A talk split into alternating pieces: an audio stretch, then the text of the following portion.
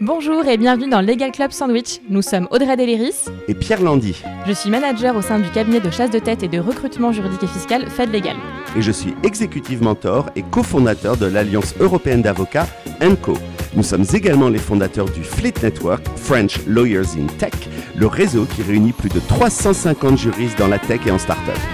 Dans notre émission, nous recevons des invités issus du domaine du droit qui nous parlent de leur métier, nous partagent leur retour d'expérience et nous donnent des conseils. D'autres spécialistes et experts viennent également éclairer la communauté juridique. Le Legal Club Sandwich s'adresse à tous ceux qui veulent passer un bon moment en notre compagnie, de nos invités, mais aussi de celle de Lindia Le Sauvage, coach de prise de parole en public et experte en processcom, qui nous donnera également tous ses conseils. Allez, on vous laisse découvrir ce nouvel épisode. Bonne écoute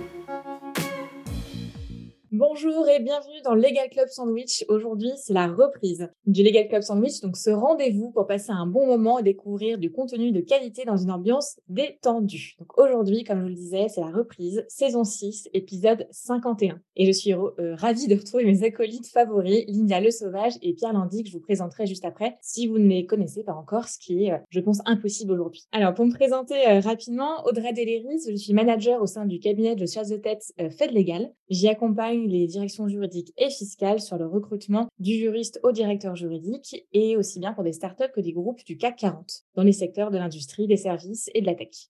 Et j'ai la chance et de co-animer le Fleet Network que j'ai cofondé avec Pierre ici présent en 2019, ce réseau de juristes dans la tech et en startup qui réunit plus de 500 membres aujourd'hui. Et donc, comme je vous le disais, je ne suis pas seule, nous sommes trois, trois chroniqueurs du coup, et je suis accompagnée de Lindia Le Sauvage et de Pierre Landy. Donc, Lindia Le Sauvage, c'est la coach de prise de parole en public que le monde entier nous envie. Elle accompagne les directions juridiques, mais aussi toutes les directions d'entreprise. C'est une experte de la Processcom et elle anime une formation exceptionnelle au Théâtre des Variétés, pour ceux qui veulent aller encore plus loin que leur présentation et leur prise de parole en public. Lindia, comment tu vas aujourd'hui? Je bien, je suis ravie de vous retrouver. Cette saison-ci, c'était attendu. Je suis ravie d'être là et, notre invité aussi. On va passer un très beau moment. Ravie de te retrouver aussi, Lindia. De quoi est-ce que tu vas nous parler durant ta chronique aujourd'hui? Alors, ma chronique aujourd'hui va porter sur comment exprimer un désaccord ou une erreur de manière constructive, à l'oral ou à l'écrit, et les trois erreurs majeures eh bien, patientez jusqu'à la fin de l'émission pour en savoir un petit peu plus. Et euh, Lindia et moi, nous sommes accompagnés de Pierre Landy, qui est avocat au barreau de Paris. Il est passé par Disney avant de devenir directeur juridique de Yahoo, puis de la licorne Ledger. Il est également cofondateur de l'Alliance d'avocats l'Alliance, pardon, je, un accent qui n'existe pas, de l'Alliance d'avocats européenne ENCO. Et aujourd'hui, Pierre est exécutif mentor et accompagne la direction juridique, mais pas seulement, sur leur leadership et leur positionnement dans l'entreprise. Pierre, comment tu vas aujourd'hui? Écoute, je vais très bien. Je reviens de Floride, euh, où fidèle à ma brand, j'ai passé du temps à Walt Disney World, tu vois, donc je porte mes couleurs aujourd'hui. Et puis, euh, avec ça, moment, je suis bronzé, euh, tout va bien. Et je suis ravi de démarrer cette saison 6 euh, de Legal Club Sandwich où on a un planning pour la saison euh, très éclectique euh, et avec plein d'invités passionnants. Donc voilà, on est très très excités de, de recommencer cette nouvelle saison. Et puis tu as quoi tu vas parler aujourd'hui De quoi tu vas nous parler aujourd'hui durant ta chronique? Eh bien, aujourd'hui, je vais vous donner mes 10 conseils pour organiser un séminaire juridique, mais en fait, ça s'appliquerait à n'importe quel type de séminaire euh, qui soit réussi. Voilà, vous en saurez plus à la fin de l'émission. Merci beaucoup Pierre, merci Lindia. Donc comme j'étais ravie de vous retrouver et aujourd'hui nous avons une invitée exceptionnelle pour cette émission de reprise, c'est Oksana Zopini du cabinet BG2V. Oksana, merci d'avoir accepté notre invitation. Comment vas-tu aujourd'hui? Bah, très très bien, je suis ravie d'être avec vous et de pouvoir ouvrir cette nouvelle saison 6. Merci beaucoup pour votre euh, invitation. Merci à toi. Est-ce que tu peux te présenter rapidement à nos auditeurs? Oui, donc euh, je suis avocat corporate M&A du cabinet BJ Avocats, donc qui est cabinet en droit des affaires. Et je suis également en charge du département ukrainien que nous avons créé il y a quelques mois avec mon associé Roland Guigny. Merci Oksana. Et alors, quel est le message général que tu souhaites donner à nos invités aujourd'hui? Alors, le message général est suivant. Il faut pas attendre la fin de la guerre. Il faudra soutenir l'Ukraine dès maintenant. On ne parle pas de la reconstruction, mais on parle plutôt de soutenir l'effort de résilience dont font preuve les Ukrainiens quotidiennement. Donc, c'est ça mon message. Attendez pas la fin de la guerre. Commencez à vous intéresser à l'Ukraine dès maintenant. Merci Oksana, on va en parler en effet plus en détail. Euh, est-ce que pour commencer, tu pourrais nous parler de cette initiative qu'a eu le cabinet BG2V de fondé justement ce département ukrainien, les initiatives que vous avez eues jusqu'à présent? Alors, nous avons créé ce département, comme je vous ai mentionné, il y a quelques mois avec Roland Guigny, donc mon associé corporate M&A. L'émission de ce département, c'est d'accompagner les entreprises françaises qui souhaitent mener des projets d'investissement en Ukraine, mais aussi d'accompagner, euh, donc, euh, d'apporter le conseil juridique à toutes les entreprises ou entrepreneurs ukrainiens en leur langue maternelle qui souhaitent intégrer le marché français. Et dans cet objectif, nous avons déjà fait quelques initiatives, notamment notre conférence du 9 mars dernier euh, sur la présentation de mécanismes d'incitation à l'investissement en Ukraine. Et nous avons été très heureux d'accueillir euh, presque 120 participants. Donc, ce sont des acteurs institutionnels, mais aussi des entreprises françaises et les entreprises ukrainiennes. Je crois, Oksana, également que tu voulais nous parler du partenariat avec le FIT euh, for Ukraine, il me semble. Oui, oui, oui. Donc, euh, encore l'une de nos initiatives, c'était de soutenir euh, le FIT for Ukraine. Donc, c'était une initiative qui a été lancée par Ukraine Invest et qui est agence gouvernementale de promotion d'investissement en Ukraine. Donc, nous avons été aussi le partenaire de cet grand événement qui a eu lieu euh, la semaine dernière. Puis, nous avons également intégré les réseaux euh, qui s'appellent Global Business for Ukraine. Donc, c'est les réseaux euh, qui été créés par EBA, donc European Business Association, et qui est le plus grand réseau d'affaires en Ukraine. Donc, je suis content parce que nous sommes le premier Français à intégrer ces réseaux.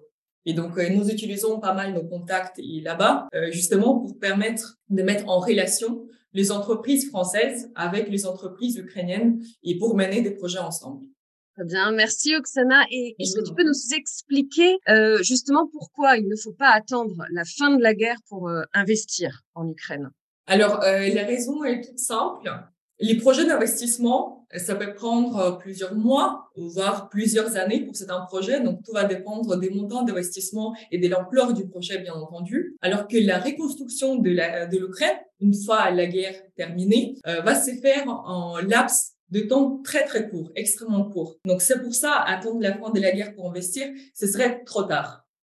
Et, une petite question, euh, du coup, là-dessus, parce que c'est vrai qu'on peut se poser la question vu le contexte, justement à ceux qui ont peur justement de, mmh. d'attendre Qu'est-ce que tu peux, voilà, pourquoi tu peux les rassurer peut-être On va après parler d'autres questions plus précises, mais comment tu peux les rassurer par rapport au contexte Alors, euh, je, je, pense que euh, le meilleur moyen de rassurer ces entreprises, c'est peut-être de donner des exemples concrets des Français qui déjà mènent dès aujourd'hui leurs projets. Et donc, j'aimerais justement mentionner la société NeoEco. Euh, NeoEco, c'est une société qui travaille dans ce qu'on appelle économie circulaire. C'est-à-dire, ils vont transformer des déchets en des nouveaux matériaux pour reconstruire les bâtiments. Donc, eux, ils mènent avec le succès, les succès euh, des projets à Gostomel, voire même en signe d'autres mémorandums avec d'autres villes de l'Ukraine pour euh, reconstruire des bâtiments entiers. Et donc, ça, c'est aussi la société française qui a pu bénéficier euh, d'une subvention, d'une subvention française, donc de l'État français, de FASEP. FASEP, c'est un fonds d'études et d'aide au secteur privé qui a été créé par la France, justement pour soutenir tout ce qui est les petites entreprises, donc les, euh, les, les entreprises de taille moyenne euh, qui souhaitent mener leur projet euh, en Ukraine. Euh, bien entendu, euh, tout d'abord, il va s'agir donc de, des entreprises qui mènent, euh, qui vont utiliser des technologies vertes ou vont mener des activités innovantes. donc, donc il y a les entreprises françaises qui commencent de maintenant leurs activités en Ukraine, mais il y a aussi les entreprises françaises qui n'ont jamais quitté l'Ukraine ou qui ont quitté, ils sont retournés en Ukraine pour continuer à mener leurs activités. Ou par exemple, il y a encore euh, enfin, un, des exemples, c'est le cabinet d'audit Mazar, qui compte à peu près 80 collaborateurs en Ukraine et qui continue de travailler euh, malgré la guerre en Ukraine. Et je pense que c'est ça le message principal aussi à passer aujourd'hui, qui malgré euh, ce que la France, l'Ukraine soit placée, on va dire, en zone rouge, parce qu'il y a un conseil aux voyageurs qui était donné donc par la France euh, en dissuadant les Français d'aller là-bas à cause des dangers liés à la guerre. Euh, la machine économique euh, de l'Ukraine, quand bien même soit abîmée, elle continue à tourner. Et, je pense que c'est ça, il faudra qu'on comprenne l'économie, elle, elle continue. Il faudra toujours soutenir justement cet effort de résilience dont fait preuve l'économie ukrainienne. Et donc, on a compris à travers ce que tu as dit euh, que les avantages euh, d'investir en Ukraine, euh, ça peut être des aides financières du côté de la France. Tu vas peut-être en redire un mot, mais tu en as déjà parlé. Il y a d'autres avantages? Oui, oui, bien sûr. Alors, juste pour terminer avec la France, donc euh, comme je vous ai cité, c'est il s'agit d'un FASEP, donc c'est les fonds de soutien aux PME et TPE, mais il y a également aussi ce qu'on appelle le prêt du Trésor, et donc là on va distinguer, donc c'est destiné plutôt pour plus grands projets d'investissement ou d'activités économiques. Donc euh, on aura euh, d'un côté ce qu'on appelle le prêt direct, qui vont être donnés à des conditions de prêt similaires à celles du marché, mais aussi les prêts concessionnels. Il y a, ce sont deux prêts à des conditions beaucoup plus avantageuses que celles du marché. Donc, l'avantage de ce prêt du Trésor, c'est le prêt qui va être négocié entre les deux États. Donc, c'est la France et l'Ukraine qui vont déterminer les conditions des financements. Donc, c'est le prêt qui va donner directement à la société française qui va mener les projets euh, via BPI France, mais c'est l'Ukraine qui va rembourser les prêts et c'est aussi l'Ukraine qui va se porter garant pour le remboursement du prêt. Donc, c'est des conditions extrêmement favorables pour les sociétés françaises qui souhaitent mener leur projet là-bas. Euh, également, donc des côtés de l'Ukraine, il y a tous les cadres législatifs et réglementaires qui étaient mis en place pour, euh, pour euh, attrayer les investissements étrangers du secteur privé. Alors, il y en a beaucoup, je vais juste citer quelques exemples. Par exemple, les soutiens pour les projets, ce qu'on appelle des projets significatifs. Donc, ce sont des projets de grande ampleur. Donc, il faudra dépasser 20 millions d'euros de montant d'investissement, créer au minimum 80 un nouveaux emplois, ou par exemple, la durée d'implantation du projet ne doit pas dépasser 5 ans. Et du moment où votre projet est considéré comme un projet significatif, Là, vous allez pouvoir bénéficier donc de tout ce qui est incitation fiscale, donc type exonération, exonération de sur les sociétés pendant 5 ans, ou exonération de la TVA ou des droits de douane sur les équipements importés. Euh, vous allez également pouvoir bénéficier de l'assistance gratuitement donc de l'agence gouvernementale euh, Ukraine Invest, dont je parlais euh, tout à l'heure, ou par exemple l'État va aussi prendre en charge tous les coûts relatifs à la construction euh, des infrastructures connexes. Aussi, si par exemple votre projet euh, n'est pas aussi important, donc vous n'allez pas dépasser les montants de 20 millions d'euros, euh, vous allez toujours pouvoir euh, vous abattre sur la loi qui s'appelle la loi sur les parcs industriels, donc qui également offre un certain nombre d'avantages. Donc encore une fois, il y a exonération fiscale, mais cette fois-ci, exonération fiscale sur l'impôt sur société va aller jusqu'à 10 ans. Et par exemple aussi, un des trucs assez intéressants, innovants, c'est le remboursement euh, partiel au total euh, des taux d'intérêt sur les prêts qui étaient accordés pour monter et concevoir le, parc industriel ou pour mener les activités économiques au sein du parc industriel. Et ensuite, on a également d'autres incitations dans chacun des secteurs, euh, type numérique, énergie renouvelable, etc. Et du coup, c'est géré avec le gouvernement qui doit être euh, ça, c'est une question qui me vient là comme ça, mais avec le gouvernement qui est très occupé par la guerre et par tout ce qui se passe, les administrations, elles, continuent leur travail pendant tout ce temps, et oui, avec tout ce tumulte. Euh. Alors, oui, ils continuent, même pendant les bombardements. Enfin, euh, pour l'histoire, justement, pendant notre conférence du 9 mars dernier, il se trouve que cette nuit, c'était un des plus grands bombardements de l'Ukraine depuis donc ce, déjà enfin, cette dernière année.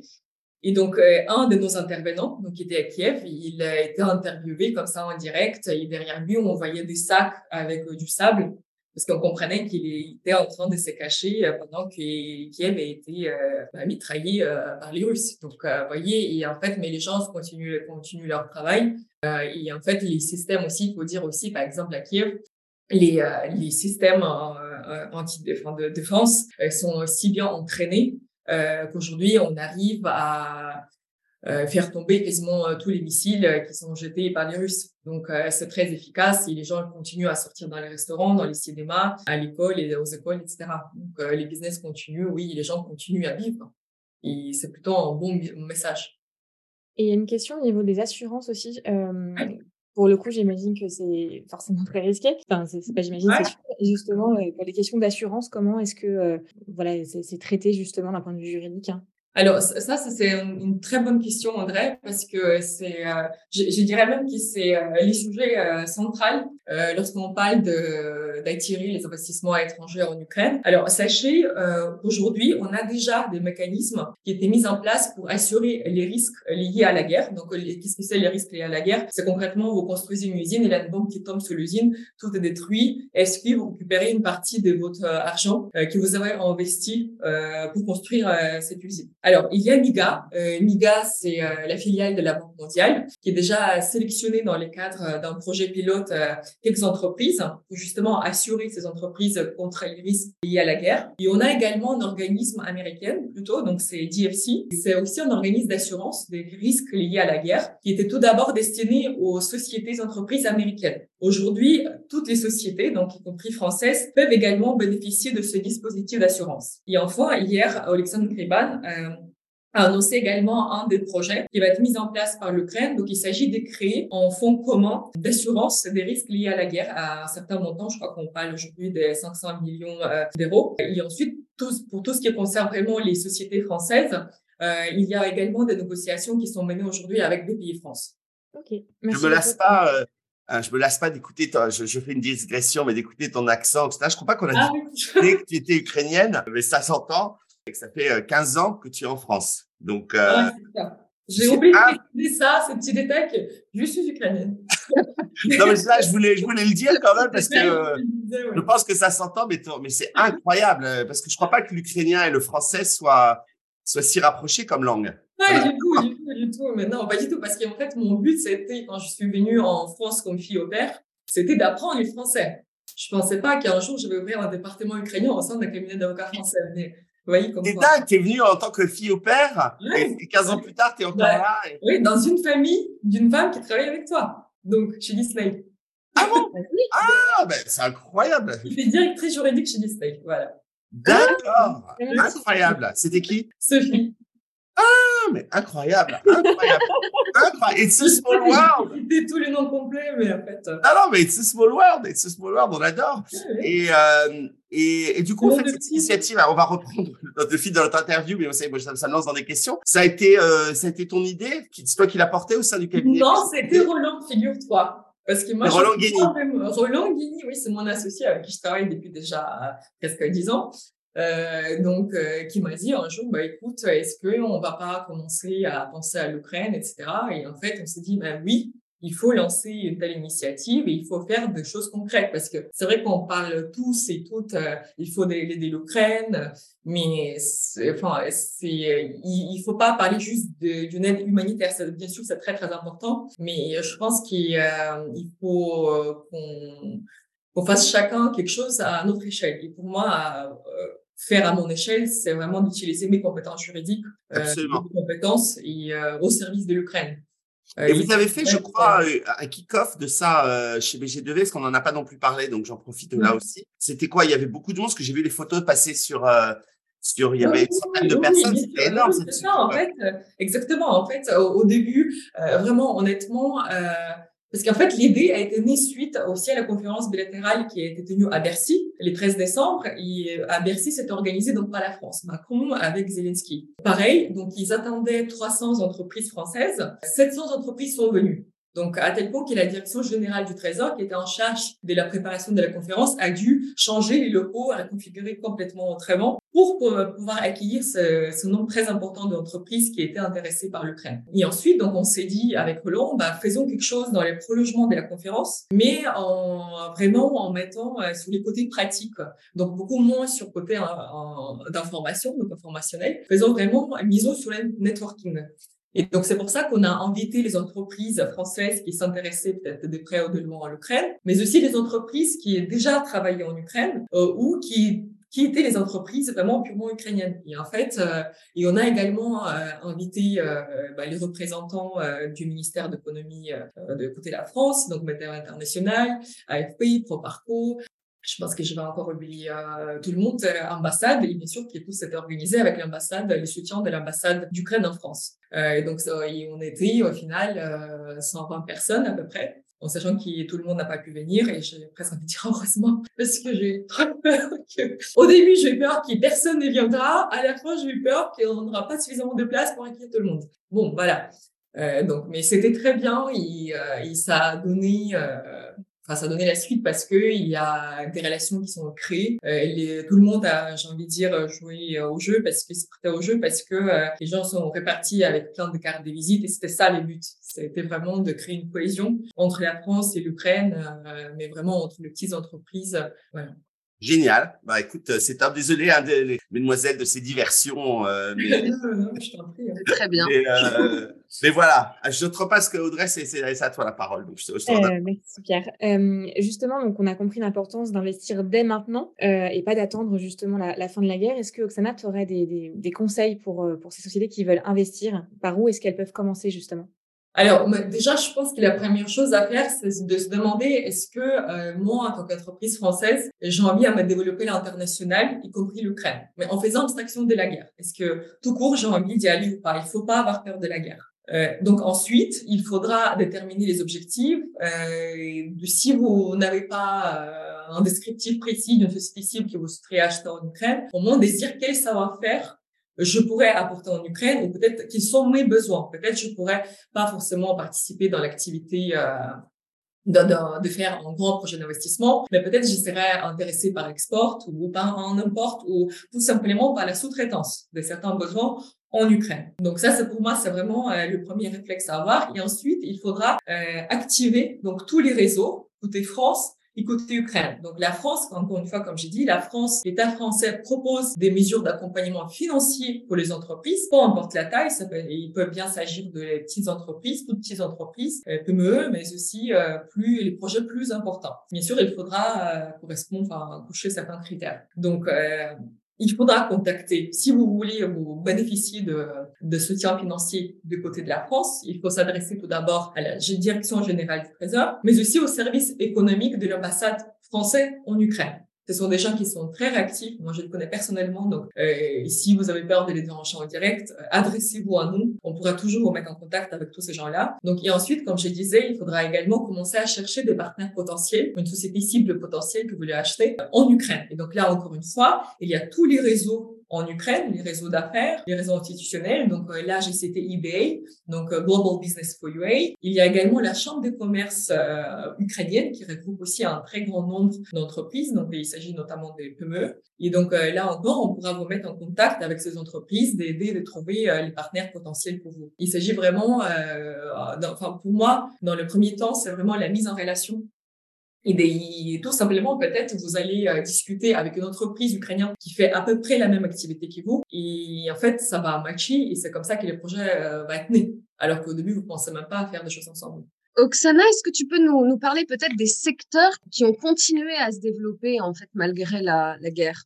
Alors oui, alors pour moi, euh, les secteurs qui se portent plutôt très bien, c'est les secteurs IT, donc les secteurs numériques. Euh, donc c'est les secteurs qui continuent à évoluer, voire même dire il a, il a, il attire euh, encore plus des gens qui, qui souhaitent sous-traiter en Ukraine parce que euh, l'Ukraine, euh, il est connu d'avoir, c'est, en fait, c'est vraiment un véritable levier des spécialistes, des ingénieurs informatiques, mais qui présente un réel avantage compétitif, donc en termes de, de coût de main. Euh, donc ça, c'est, enfin, c'est, assez connu.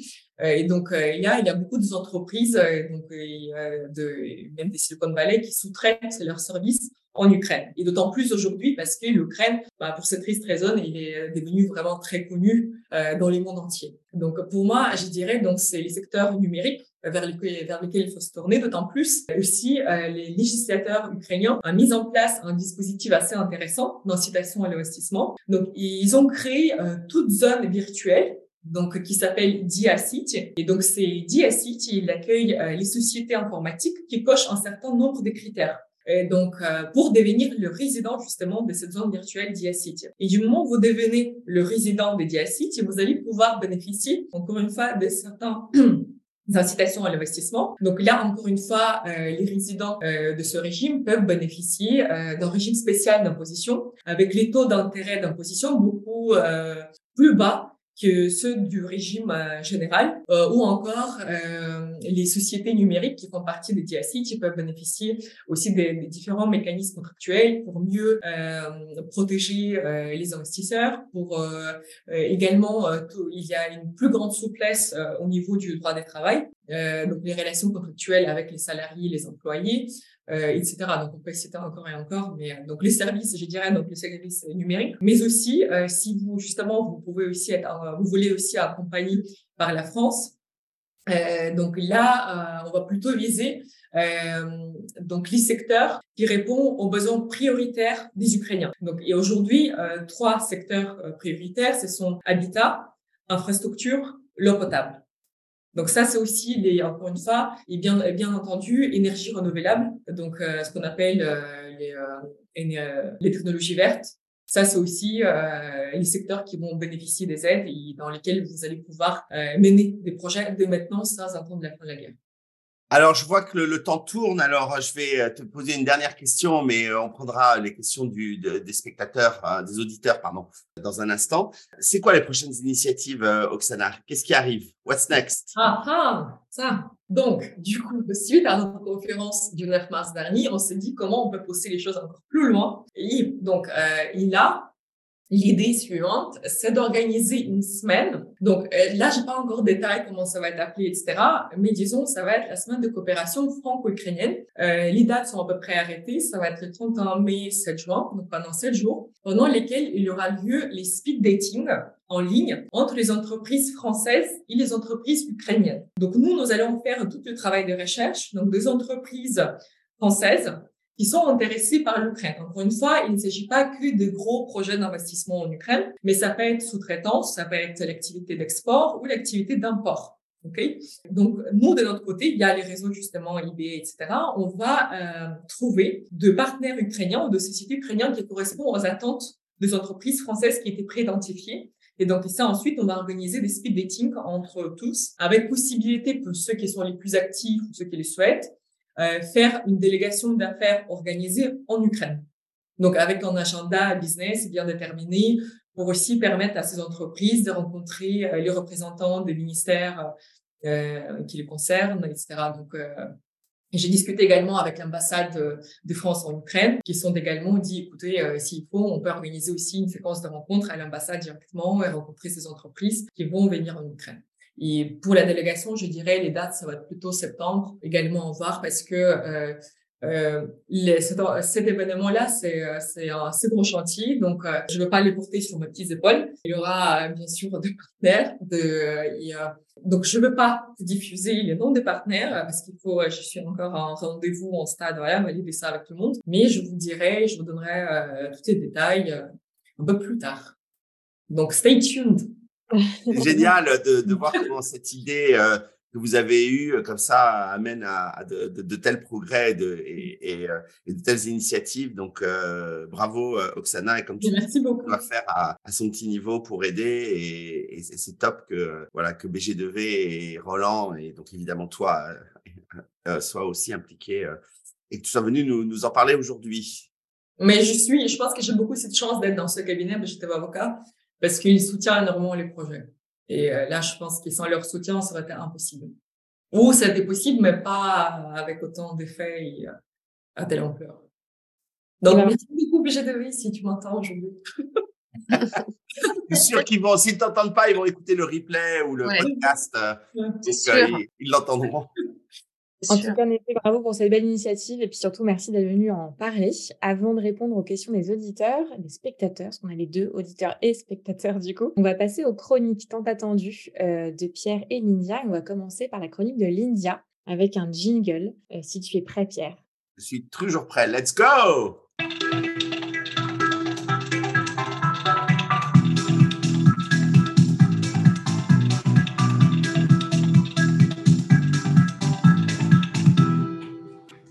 Eh bien, aujourd'hui, dans ma chronique, nous allons parler de comment exprimer un désaccord ou une erreur de manière constructive, que ce soit à l'oral et à l'écrit ou à l'écrit, et puis les trois erreurs majeures, évidemment, à ne pas commettre. Alors, il s'agit de la méthode DESC. Je ne sais pas si certains d'entre vous la connaissent. C'est un outil de communication qui permet de gérer donc les conflits et les désaccords de manière constructive et puis aussi euh, savoir dire non. Ça, ça peut être utile à pas mal de monde. Elle est issue de la CNV, de la communication non violente. Alors, comme vous le savez, euh, la CNV a fait l'objet d'une émission. J'ai bien regardé, c'était l'émission, l'épisode 47, Pierre Landy, de la saison 5, Audrey, avec notre amie Émilie Lotocar mais je vous invite à aller écouter l'émission qui était vraiment très, très inspirante. Euh, la CNV, donc une méthode de résolution de conflits basée sur l'expression de nos émotions et de nos besoins. La méthode DESC, dont je vais vous parler aujourd'hui, elle est considérée comme une application spécifique, en fait,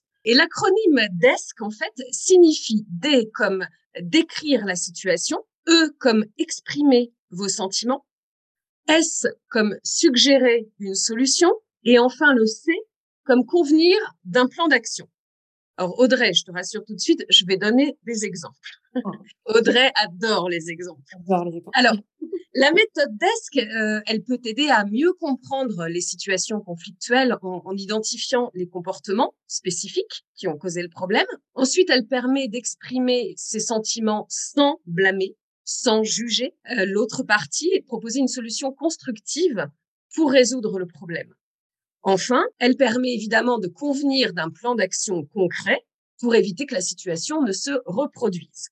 La méthode DESC, elle est souvent utilisée dans les situations telles que, et ça, ça va vous intéresser tous, les négociations de contrats, je parle à nos amis juristes, mais pas que, les conflits entre collègues, ça arrive tout le temps, ça arrive souvent, et enfin les interactions avec des clients euh, mécontents également, mais je peux aussi vous inviter à l'utiliser dans votre vie personnelle, bien entendu. Ça, ça reste entre parenthèses. Elle peut aider à désamorcer donc des conflits avant qu'ils ne s'aggravent et à trouver surtout des solutions mutuellement satisfaisantes. Le but, c'est vraiment le côté gagnant-gagnant de la méthode à la fin, à partir du moment où on l'a appliquée. Alors, Audrey, quelques exemples concrets d'utilisation de la méthode DESC, Oksana également, dans le contexte professionnel. On décrit la situation, c'est l'étape numéro un. Vous êtes en réunion avec des collègues et vous avez remarqué que l'un d'entre eux monopolise la parole et coupe régulièrement les autres. Vous pourriez dire, Pierre, lors de cette euh, réunion, j'ai remarqué que tu avais pris la parole à plusieurs reprises et avais coupé la parole aux autres. Là, vous avez vu que j'ai gardé une voix calme, tranquille, je ne l'ai pas agressé, j'ai juste posé les choses factuellement. Là, on parle en fait des circonstances à l'origine du problème. Je me suis rendu compte que, j'ai vu que, j'ai constaté que, on est vraiment dans le factuel. On va pas plus loin. Ensuite, le E, exprimer vos sentiments. Vous pouvez ensuite donc exprimer comment vous vous sentez en, tant que résultat de cette situation. Et vous pourriez par exemple dire, moi, Pierre, cela m'a fait me sentir ignoré, voire euh, exclu de la discussion. Encore une fois là, je ne juge pas. Je pose les choses, je parle de mon ressenti. On est d'accord? Troisièmement, troisièmement, on suggère une solution. Pour éviter que cela ne se reproduise à l'avenir, vous pouvez proposer une solution constructive. Dans ce cas, vous pourriez dire, peut-être pourrions-nous mettre en place un système de tour de parole pour que chacun ait une chance de s'exprimer sans être interrompu. Est-ce que tu es d'accord avec ça? Et enfin, convenir d'un plan d'action. Vous pouvez convenir d'un plan d'action pour mettre en œuvre cette solution. Dans ce cas, vous pourriez dire, nous pourrions, Pierre, dès la semaine prochaine, commencer par mettre en place ce système de tour de parole à notre prochaine réunion et on s'y tiendra toutes les semaines de la même manière pour que chacun ait une chance de s'exprimer librement. Est-ce que tu es OK avec ça? Si Pierre est OK avec ça, si une conciliation se dessine, alors évidemment, faites-la valider. Merci Pierre, merci pour ton écoute. En étant concret sur la mise en œuvre des actions correctrices, quoi, qui, quand, comment, et donc, nous sommes d'accord. À partir de la semaine prochaine, nous allons mettre en place ce tour de table pour que chacun ait la chance de s'exprimer. Alors, vous avez vu que là, dans l'exemple que je vous ai donné, évidemment, je n'ai à aucun moment jugé. Je n'ai à aucun moment justifié en disant je me suis senti ignorée. vraiment, c'est n'importe quoi ce que tu as fait. Ça, c'est cuit. On, on peut pas faire ça. On reste sur du factuel, sur des choses très précises. Et surtout, pas de jugement, pas de jugement de valeur. Et c'est ça, évidemment, qui est le plus difficile. C'est ça qui est le plus difficile parce qu'on a tendance toujours à vouloir rajouter ce qu'on pense. Et c'est là qu'il faut s'arrêter avant, avant toute chose. Alors, si vous êtes parvenu à ce stade, remerciez évidemment l'autre personne pour son attitude constructive et, et, et sa part au traitement, au traitement du problème. Euh, la méthode DESC, Audrey, tu vas me dire si j'ai le temps d'en parler, elle est également, euh, elle est également valable, évidemment, pour l'écrit. Est-ce que je peux donner un petit exemple, Audrey? Un exemple très court, Lydia. Alors, un exemple très court. Un exemple très court, je vais aller vite. Allez, un autre exemple appliqué dans un contexte toujours professionnel. Vous avez récemment reçu un email, Audrey, de votre manager qui contient des critiques négatives sur ton travail. Tu vas décrire la situation.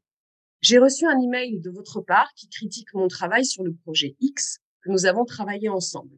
On est sur l'écrit là. Hein. Expression de sentiment, étape numéro 2. Vous pouvez exprimer vos sentiments en disant quelque chose comme je me sens découragé après avoir lu cet email. Suggestion Pourriez-vous me donner plus de détails sur les aspects de mon travail qui ont besoin d'être améliorés Et pouvez-vous m'aider à élaborer un plan pour y remédier? Quatrième, concrétisation. Pouvons-nous planifier une réunion pour discuter de cela en, en personne et élaborer un plan d'action pour m'aider à améliorer mon travail sur le projet X? Voilà. Là encore une fois, tu ne t'es pas justifié, Audrey, tu n'as pas agressé, tu n'as pas attaqué, tu as posé les choses. Et la personne, forcément, dans une attitude constructive, va te répondre. Et toi, tu auras libéré euh, ce sentiment, enfin cette colère ou cette frustration parce que tu l'auras exprimé. En utilisant la méthode DESC, vous êtes en mesure de traiter euh, des critiques de manière constructive tout en demandant des clarifications, en travaillant avec votre manager pour élaborer un plan d'action et pour améliorer votre travail. Les trois erreurs majeures, et je m'arrêterai là, les trois erreurs majeures de la méthode, je vous la mettrai dans le chat. L'erreur numéro une, c'est que l'objectif est flou ou inexistant. Voilà, si l'objectif n'est pas précis ou est flou, ça ne fonctionne pas. Deuxième erreur, se défendre et se justifier. Ça ne fonctionne pas. Troisième erreur, refuser l'idée d'un compromis. Donc, pour conclure, quelques précautions à prendre pour une communication assertive et, faire un desk. C'est facile à se souvenir. On fait un desk. Traiter en privé, évidemment, plutôt qu'en public. Ne profitez pas de la machine à café pour traiter ce genre de choses. Ça ne fonctionnera pas.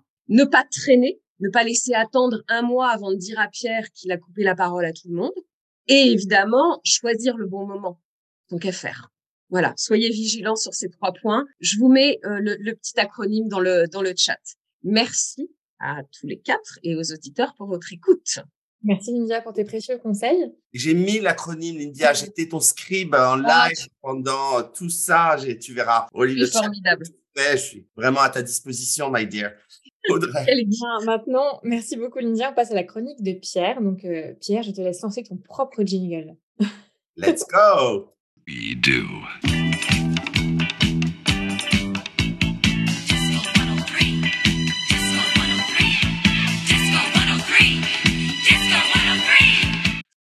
Alors moi aujourd'hui, je vais vous parler de, des off-site, vous savez, ces, ces, conférences, ces séminaires que vous pouvez organiser, euh, bah, donc soit avec votre équipe juridique ou avec toute l'équipe. Et euh, c'est de plus en plus prisé par les sociétés euh, qui en organisent de plus en plus. Alors peut-être pas juste en ce moment avec les questions de budget, mais euh, lorsque ça va revenir, c'est quelque chose qui est assez classique. Et l'idée, c'est que ça permet de renforcer les liens de l'équipe, renforcer la cohésion d'équipe, s'assurer que l'équipe travaille ensemble de manière plus efficace. Et, et lorsque c'est bien fait, eh bien ça peut vraiment donner des résultats exceptionnels pour l'équipe. Alors, pour que ça soit bien fait, bah, je vais vous donner mes 10 trucs et astuces. Je vais probablement défoncer des portes ouvertes, mais ça fait du bien euh, de s'en souvenir. Donc, la première chose, c'est euh, bah, clairement définir les objectifs du séminaire. Pourquoi est-ce qu'on en fait un? Euh, Parce que parfois, on peut juste être tenté de faire un séminaire parce que tout le monde en fait dans l'entreprise et on sait même pas pourquoi on en fait un. Il faut en faire un. Alors, pourquoi est-ce que je fais ce, ce offside Si j'arrive à bien l'organiser, posez-vous ces questions. Quels sont les résultats concrets que j'aurais obtenu avec mon équipe à la fin du offside. Par exemple, certains membres ne se parlaient plus dans l'équipe et bien finalement maintenant se reparlent. Voilà, ça c'est un KPI, un Key Performance Indicator qui est très clair. Donc, vous pouvez utiliser des tas d'outils hein, pour déterminer les objectifs. Il y a le fameux euh, les objectifs SMART dont on a déjà parlé, vous savez, spécifique, mesurable, atteignable, pertinent, temporel. Euh, vous pouvez utiliser euh, aussi, euh, pour avoir des objectifs, des, des, des outils en ligne comme le, le, le, le, logiciel de gestion de projet Asana pour créer un plan d'action clair et définir des, des, tâches et des objectifs que vous voulez voir chaque membre de votre équipe eh bien réaliser à, à l'issue de ce, de ce séminaire. Voilà. Mais donc, ne cédez pas l'intention de faire offsite pour un offsite, faites quelque chose de clair. Deuxièmement, choisir un lieu approprié. Alors ça, euh, eh bien évidemment, ça va être déterminant pour votre succès. Ça peut être euh, soit euh, une petite salle, soit un château, soit carrément à l'étranger, soit simplement en province. Encore une fois, ça va dépendre du temps, du budget, de ce que vous avez, mais même le lieu en soi euh, peut être excessivement important. Moi, j'organise des séminaires d'équipe avec beaucoup d'équipes et je propose euh, de faire, j'ai eu la chance de travailler dans les années 2000 chez Yahoo, donc j'ai un très beau loft parisien et j'ai donc euh, très souvent organisé des séminaires d'équipe chez moi, simplement pour sortir l'équipe de son quotidien et que du coup, la conversation, quand on est assis dans un canapé, en train boire son café, va pas être la même que dans une salle de réunion au bureau. Les mêmes choses ne vont pas, ne vont pas sortir. Chez Yahoo, par exemple, on faisait un site européen euh, par an et on changeait de ville chaque année. La personne qui était en charge du, euh, du, du, du séminaire changeait chaque année. C'était le directeur juridique local. Un budget, bien sûr, définissez votre budget. Hein, c'est pas euh, la peine de partir dans des tours et de faire un truc en Europe si vous avez 2000 euros pour votre journée ou inversement. voilà. De, donc, pensez à votre budget et surtout faites-le valider en amont par votre CFO ou votre CEO, mais surtout ne vous faites pas tacler pour avoir organisé un budget, un, séminaire hors norme qui n'est pas validé euh, financièrement. Planifier, c'est mon quatrième conseil, un, un programme détaillé. Euh, c'est-à-dire qu'il faut qu'il y ait un, pour un bon déroulement de, l'événement, eh bien, il faut que tout ça soit organisé, timé. Euh, en gros, ça ne veut pas dire respecter à la minute près tout, mais il faut quand même avoir des grandes masses euh, assez claires. Pensez aux sessions de travail, pensez aux breaks, pensez aux activités, pensez au temps de repas, de temps de café, pensez le matin la mise en route, que les, gens démarrent pas tout de suite, ça prend du temps. Voilà, moi je recommande pour un bon séminaire un triptyque, un tiers de travail classique, on va travailler sur le fond des dossiers par exemple, un tiers d'intervenants ou de travail inspirant, de leadership, travailler sur le, savoir-être euh, de votre équipe, et un tiers de pur fun. Euh, et là, je vais en reparler dans un moment.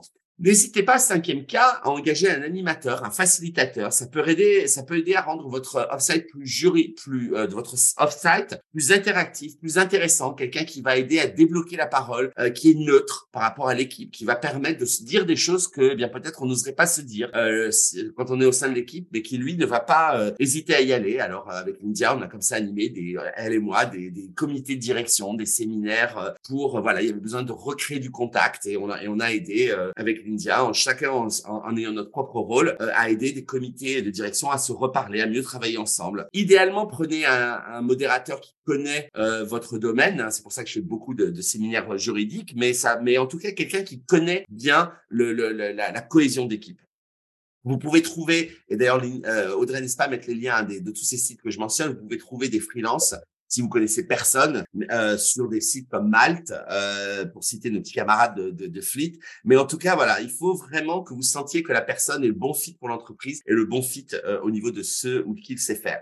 Numéro 6, sélectionner les bonnes activités. J'ai parlé du fun. Euh, eh bien, euh, voilà, il y a des dizaines de choses que vous pouvez faire. Moi, je pense que j'ai tout fait, des karaokés, euh, au tournage de clips vidéo musicaux, en passant par les chasses au trésor et les murder parties, la cuisine, enfin, tout ça, vous pouvez trouver. Vous tapez team building sur Google, euh, vous allez euh, trouver ça tout de suite. Sachez que ce genre de travail, ça peut paraître un kitsch, tout ce qu'on veut, mais en fait, globalement, une fois qu'on est lancé, ça permet vraiment aux équipes de se retrouver. Évidemment, vous manipulez un peu tout ça et si vous constituez des équipes, vous mettez ensemble des gens qui ne se parlent pas d'habitude, qui n'interagissent pas ou voire qui ont des problèmes entre eux, vous les mettez dans la même équipe, évidemment. Le but étant euh, de que, que, les choses s'améliorent. Des sessions de formation, ça, ça peut être vraiment bien d'avoir ça. Euh, mais si vous faites des sessions de formation, je pense que les meilleurs intervenants sont ceux qui racontent des histoires. Faites très attention à Death by PowerPoint, c'est-à-dire d'avoir des séminaires où on a 350 58 slides à regarder. Euh, les gens vont littéralement s'endormir. On sait qu'une bonne présentation, c'est une dizaine de slides, si possible avec peu de texte.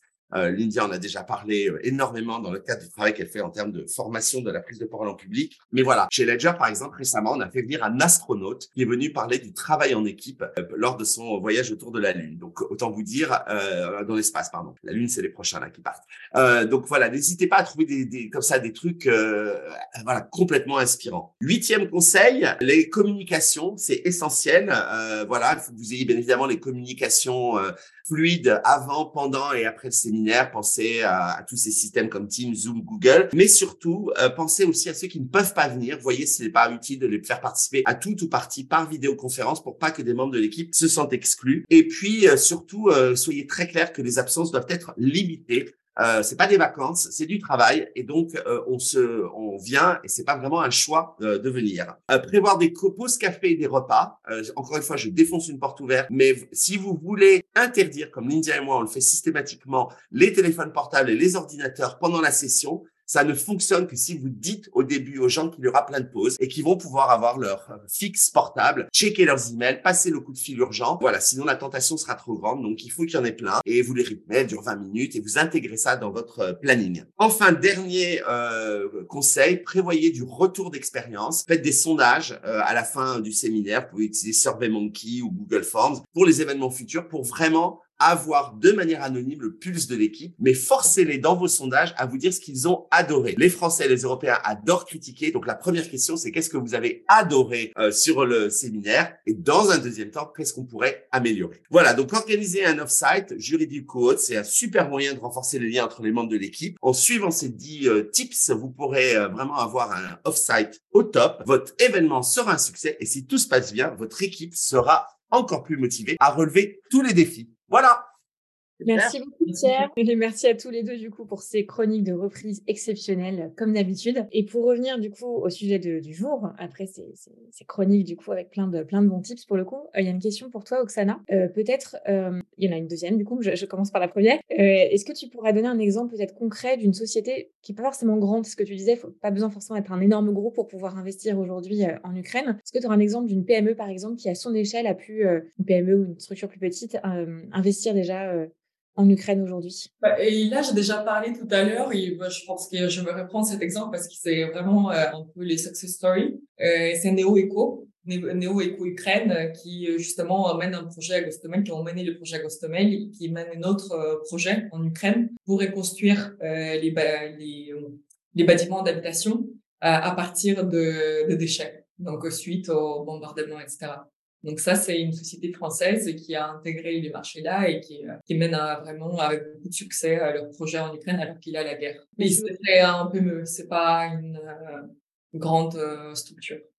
Donc, ça n'avait pas besoin d'être un groupe du CAC 40 pour investir aujourd'hui. Non, je dirais même peut-être il y aura plus d'opportunités pour ce type d'entreprise c'est plutôt les, les PME, des, euh, enfin, les entreprises euh, de taille moyenne ou euh, toutes petites entreprises, et qui sont aussi beaucoup plus agiles parce que ils pourront plus facilement se rendre en Ukraine. souvent, ils n'ont pas besoin d'avoir une autorisation d'une hiérarchie ou d'être ou de, de, se conformer avec des règlements internes qui vont prohiber tous les déplacements dans les pays en zone rouge. Donc, et je dirais pour notre prochaine initiative, c'est plutôt notre cible à nous justement les entreprises françaises qui n'ont pas peur d'aller en Ukraine et qui sont beaucoup plus agiles et justement beaucoup plus aventurières euh, que les euh, gros groupes. D'accord. Merci Oksana. On a une question d'Olga aussi, qui a une question pour, euh, pour toi. Est-ce qu'il y a des nouvelles concernant les assurances du risque politique euh, donc lié à la guerre pour les investissements en Ukraine? Alors ça, c'est encore les sujets que nous avons euh, mentionnés rapidement. Donc oui, il y a DFC, il y a MIGA. Bon après, euh, je sais que DFC, il, euh, donc c'est pas tous les projets qui vont pouvoir bénéficier de cette assurance. Donc, projets vont être bien sélectionnés. Donc, on va privilégier plutôt les entreprises qui se retrouvent quand même euh, assez euh, loin euh, de la ligne du front, donc pas à l'est ou au sud de, de l'Ukraine qui était un peu plus touché que d'autres parties de l'Ukraine. Euh, et euh, j'espère aussi que BPI France vont également euh, faire des initiatives parce que en fait il y a donc toutes ces mécanismes d'assurance au niveau international, donc MIGA ou États-Unis DFC, mais il y a aussi chaque pays qui essaie d'élaborer à son propre échelle euh, un mécanisme d'assurance. Donc, euh, je peux citer par exemple, euh, enfin, je peux citer Pologne.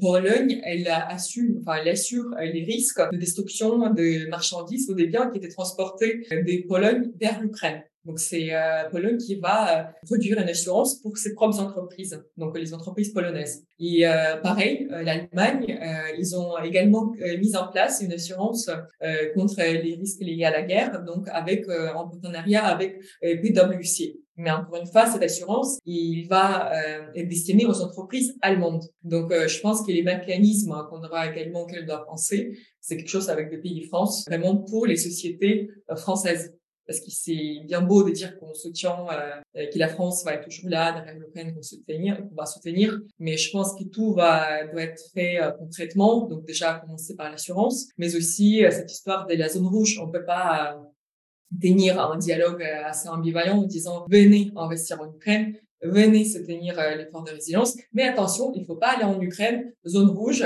conseil voyageur. Ok. Merci beaucoup, Oksana, pour euh, tes précieux conseils, pour euh, ton tour d'expérience aussi. Et euh, si vous avez des questions beaucoup plus précises, besoin d'éléments voilà, plus concrets encore, contactez Oksana. Pierre, vous avez mis juste avant du coup son, son mail. On va pouvoir le mettre dans le chat. Eh bien, ainsi s'achève cette émission numéro 51. Ravi de vous avoir retrouvé. Merci Oksana vraiment pour le temps que tu nous as accordé. merci pour votre écoute et merci pour votre invitation. Donc, c'était vraiment très sympa. J'ai appris beaucoup de choses grâce à Pierre et Ilandia. Surtout l'idée des pierres, je vais la souffler à BGDW. J'aime bien ça. Exactement. Et puis, euh, si un jour tu as un désaccord avec Roland, qu'on salue bien fort ici, utiliser la méthode DESC et il saura d'où ça vient. Merci à tous les trois. Du coup, Pierre, tu peux nous parler de la prochaine émission qui sera dans deux semaines?